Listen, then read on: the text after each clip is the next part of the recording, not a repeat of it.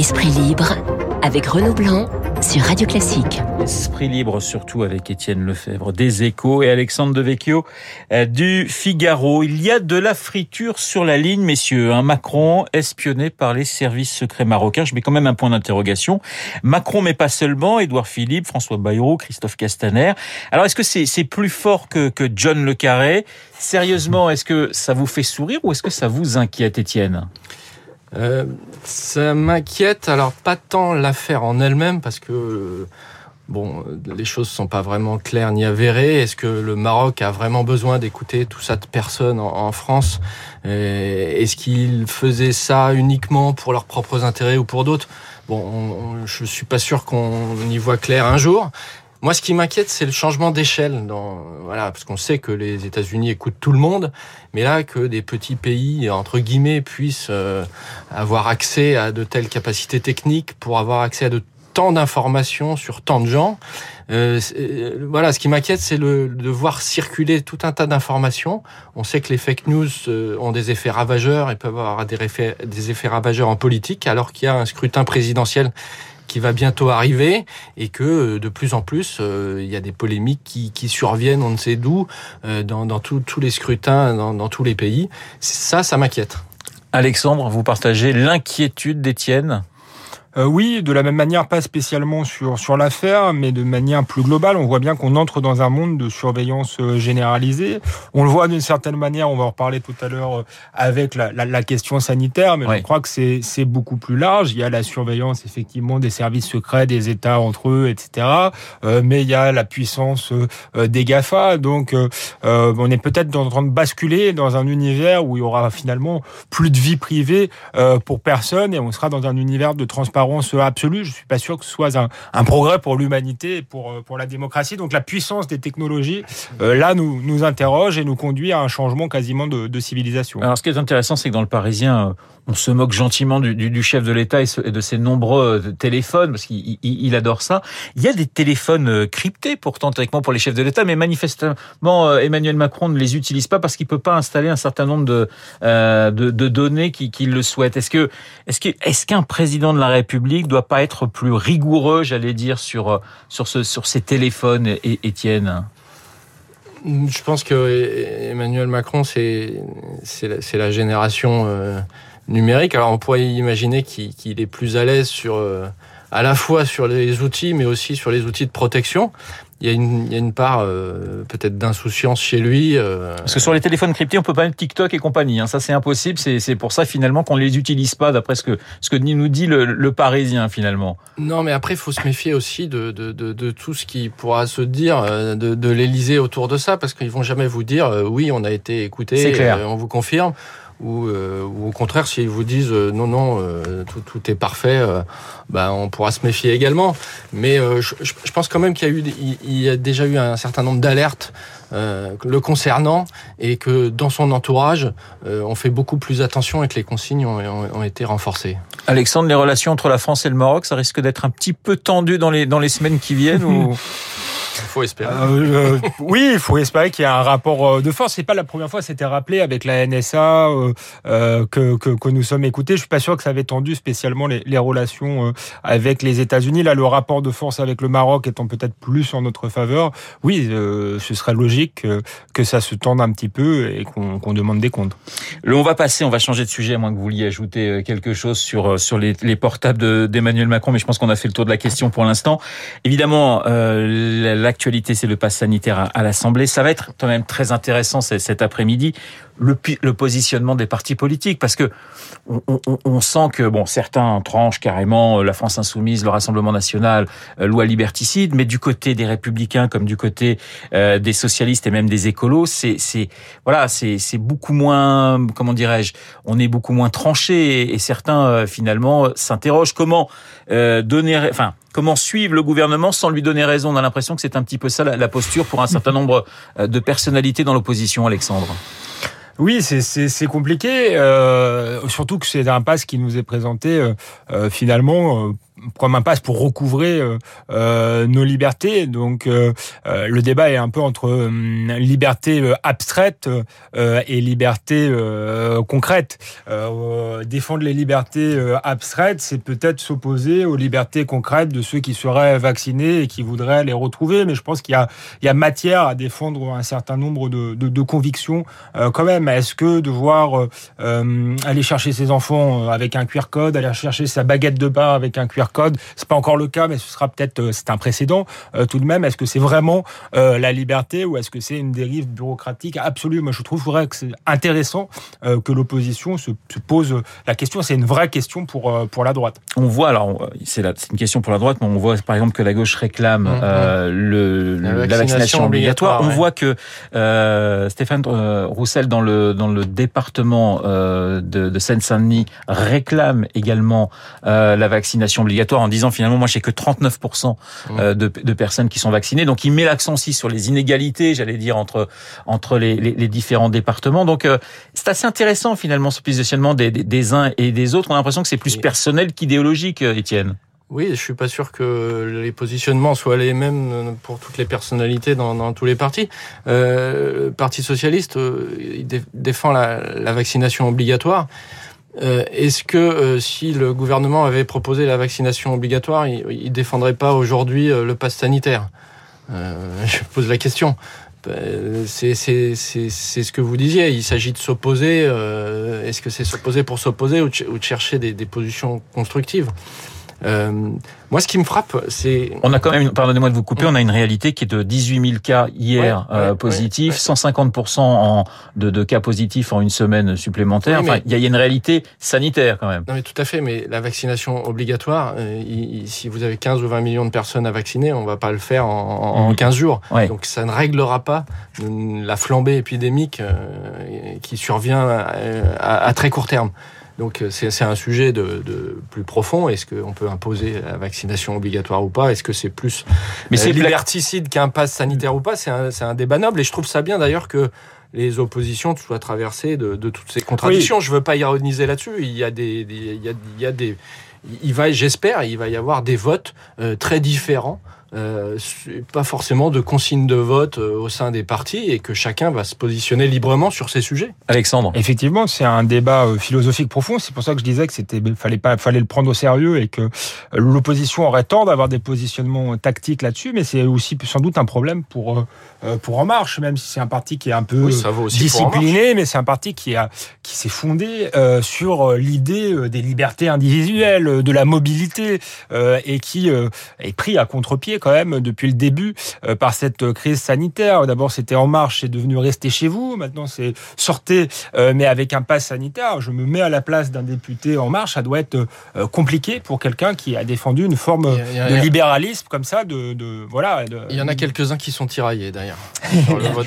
C'est le moins qu'on puisse dire. Mais la question, Étienne, c'est pas vraiment pourquoi le pass sanitaire, mais comment parce que c'est ça le fond du problème, c'est l'application finalement du pass sanitaire. Là-dessus, je trouve qu'il y a un point très intéressant, c'est que euh, l'État aujourd'hui demande aux entreprises et demande à beaucoup d'acteurs euh, de, de, remplir de plus en plus un, rôle régalien à, à sa place, et c'est-à-dire d'opérer le contrôle.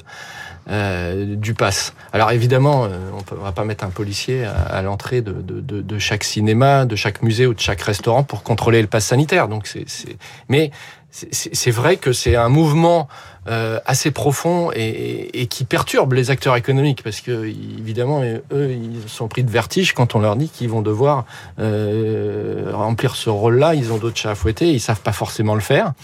Euh, mais pourquoi pas C'est une évolution aussi de la société où l'État ne doit pas tout euh, doit pas tout décider et doit travailler davantage avec les entreprises, les corps intermédiaires. Mais dans ce cas-là, ça veut dire que l'État doit pas décider tout seul dans son coin et, et, et, ensuite les acteurs économiques être obligés de suivre. La décision a été extrêmement verticale et effectivement, je vous rejoins, c'est une question qui se pose. Est-ce que le contrôle du tous par tous va pas euh, déboucher demain sur la guerre de tous contre tous? Alors ça paraît dramatique démocratiser les choses, mais je pense que ça va créer un climat délétère parce que ça va être compliqué. Une personne qui a un cinéma qui commence à dire bah non désolé vous rentrez pas, on peut pas savoir la réaction de la personne en face. Des secteurs qui ont déjà énormément souffert, je pense aussi à la restauration, mais demain est-ce que ça va être appliqué dans les entreprises? Est-ce que les chefs d'entreprise vont devoir dire à leurs employés ou, vous vous vaccinez ou euh, finalement vous restez chez vous euh, Je vous vire. Là encore, on n'en est pas là, mais le précédent euh, est inquiétant. Donc on est rentré dans quelque chose qui effectivement difficilement maîtrisable. Moi, je crois qu'il y a eu un coup de bluff, qu'effectivement le,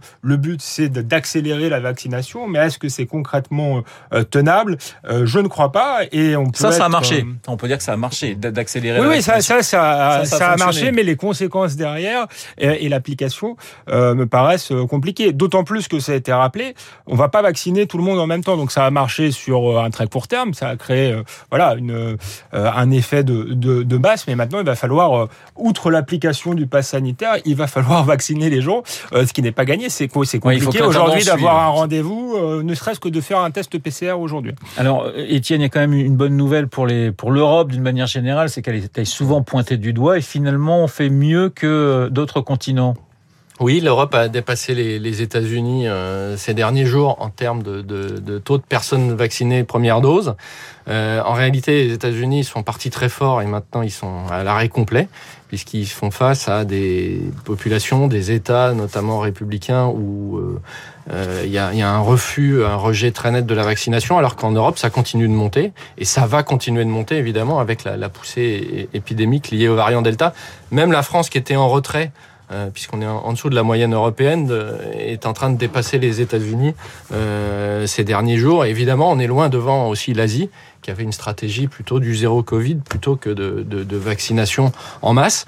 Euh, encore une fois, ça va pas nous sauver du, du, variant Delta et de la poussée épidémique du mois d'août, mais sur le moyen long terme, c'est quelque chose d'important euh, parce que on, peut espérer tout de même euh, qu'on ait moins de, de, circulation virale et donc de, de, nouveaux variants qui se développent euh, dans les prochains mois sur le vieux continent. Alexandre, euh, Jean Castex va s'exprimer au 13h de, TF1. Vous, vous attendez là on est content de revoir Jean Castex parce qu'on trouvait qu'il était quand même très en retrait ces, ces, ces, derniers jours. Je pense que c'était voulu avec la répartition des rôles entre le, chef du gouvernement et le, et le chef de l'État. Qu'est-ce que vous attendez du, du Premier ministre euh, donc à 13h sur TF1 euh, Oui, généralement, il a, il a un peu le mauvais rôle. On a le euh, ou alors le, le rôle des, difficile, je dirais. Enfin, puisque là, pour le coup, Emmanuel Macron a eu la posture autoritaire, mais c'est, je crois que c'est ce qu'il cherchait.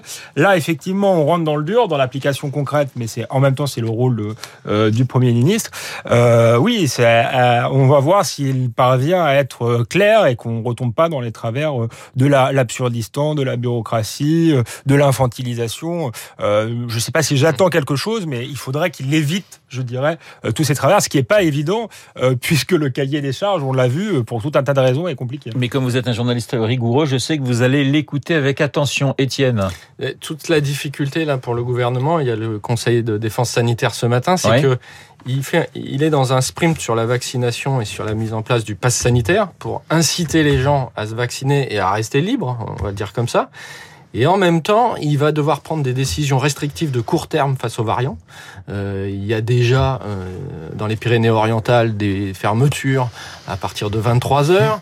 Euh, dans les du masque obligatoire à Toulouse, dans certaines rues de Toulouse, en journée en, Martinique, c'est couvre-feu qui passe à 21h. Et donc, euh, ces mesures-là sont sur la table euh, à l'Elysée ce matin. Et évidemment, c'est compliqué de ne pas en prendre du tout.